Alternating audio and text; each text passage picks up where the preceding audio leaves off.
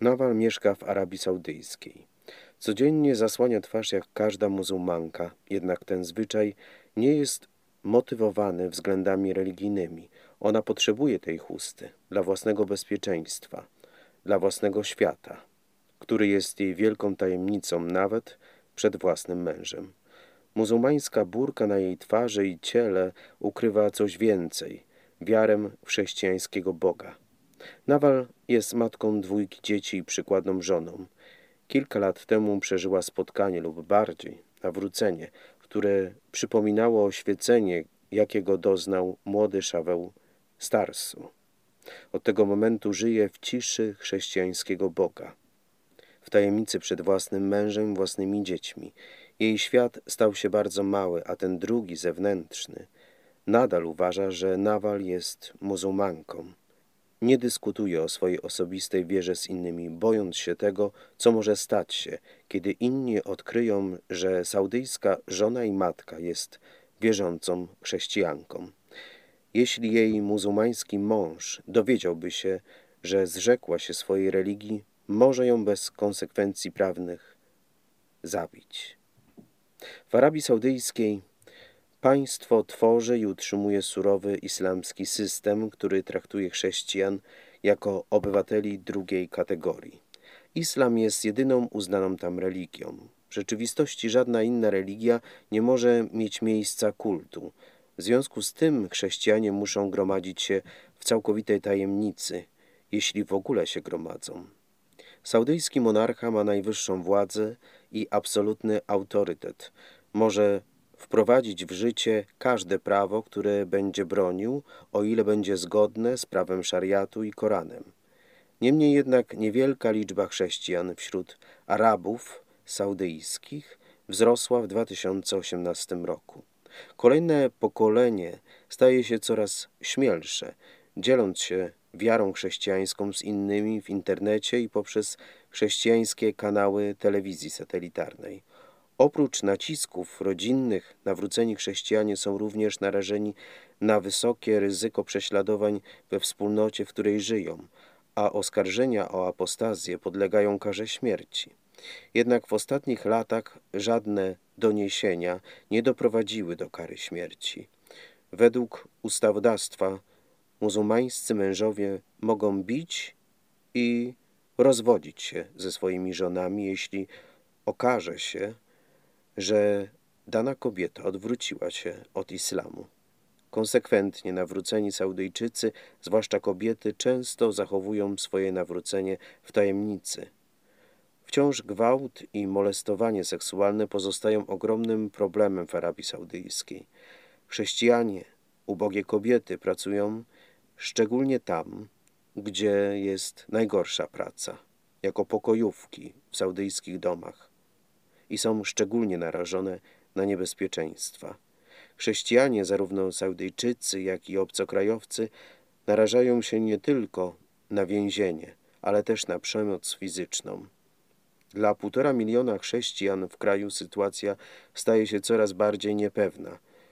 Wielu z nich jest obiektem nieustannej nienawiści religijnej i zastraszania. Sytuacja pogarsza się, ponieważ wielu, jeśli nie większość, jest prostymi robotnikami pochodzącymi z innych krajów, w tym z Filipin i ma niewielkie lub nie ma żadnych szans na sprawiedliwość w sprawach dotyczących przestępstw popełnionych przeciwko sobie. Dowód na narastający eksternizm, zwłaszcza wśród młodych ludzi, jest dostarczany przez doniesienia o szerokim poparciu dla ISIS.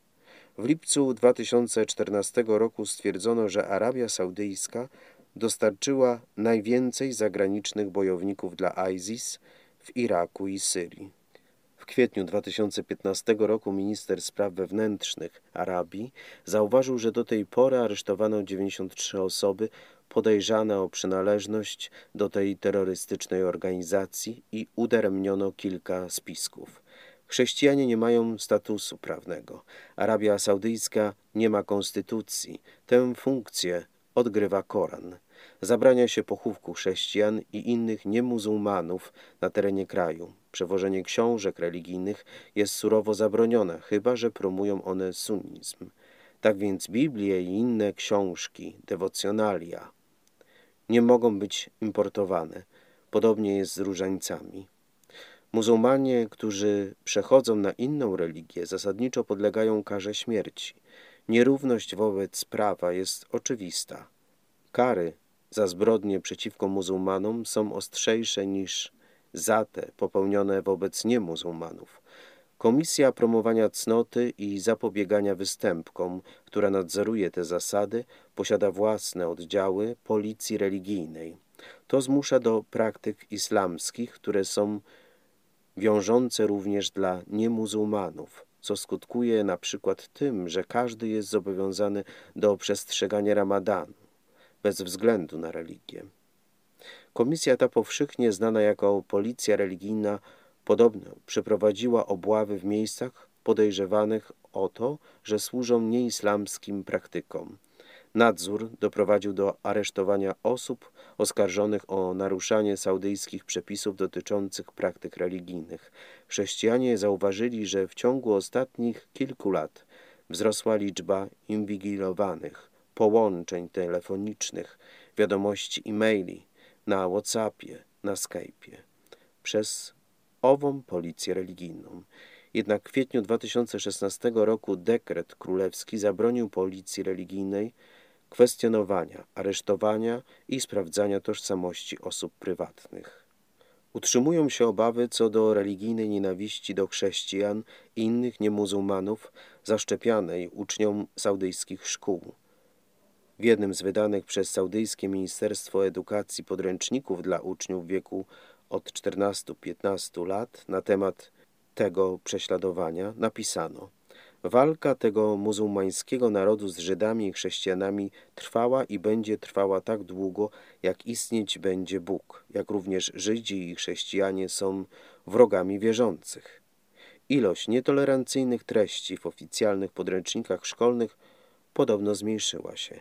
Niektórzy obserwatorzy wolności religijnej zasugerowali wręcz, że reżim ogranicza religijną nienawiść w szkołach. Stworzono ideologiczne centrum wojenne i obserwatorium ekstremizmu cyfrowego, które monitoruje obecność grup terrorystycznych w internecie, szczególnie w mediach społecznościowych.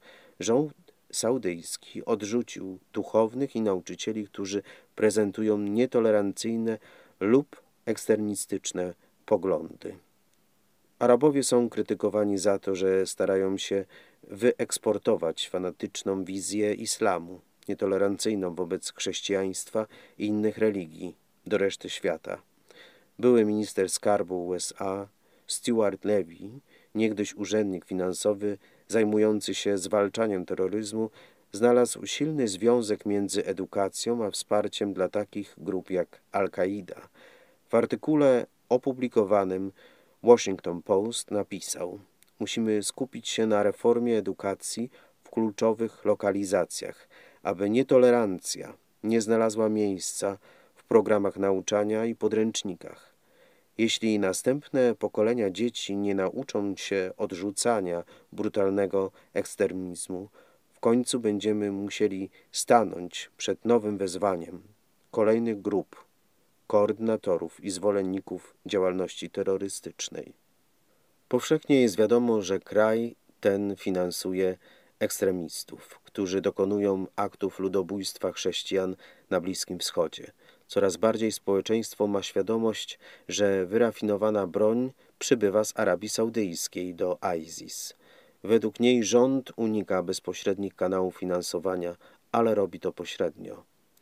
W notatce Departamentu Stanu USA stwierdzono, musimy wykorzystać nasze dyplomatyczne i bardziej tradycyjne aktywa wywiadowcze, aby wywrzeć presję na rządy Kataru i Arabii Saudyjskiej, które zapewniają tajne finansowanie i logistyczne wsparcie dla ISIS i innych radykalnych grup w tym regionie. Jednakże sprzedaż broni do Arabii Saudyjskiej trwa nadal, mimo że Departament Stanu USA określa Arabię Saudyjską jako kraj szczególnej troski od 2004 roku.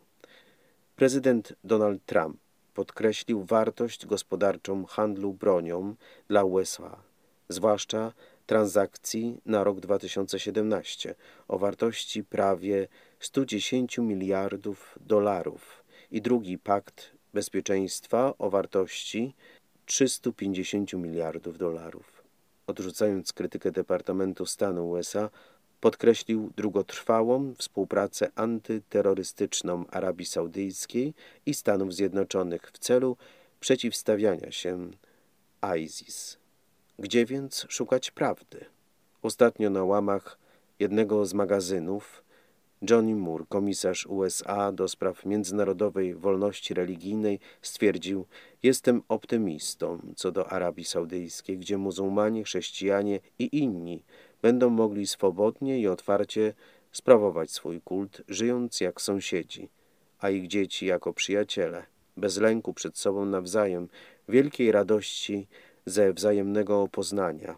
Modlę się o dzień, w którym będę mógł podróżować do Arabii Saudyjskiej, aby z dumą i zarazem publicznie świętować Boże Narodzenie lub Wielkanoc na Półwyspie, którego islamska wiara i kultura zawdzięcza dziedzictwo ludzi jednej księgi. Po raz pierwszy w moim poparciu działań na rzecz wolności religijnej uważam, że to może być możliwe nawet wcześniej niż się spodziewamy.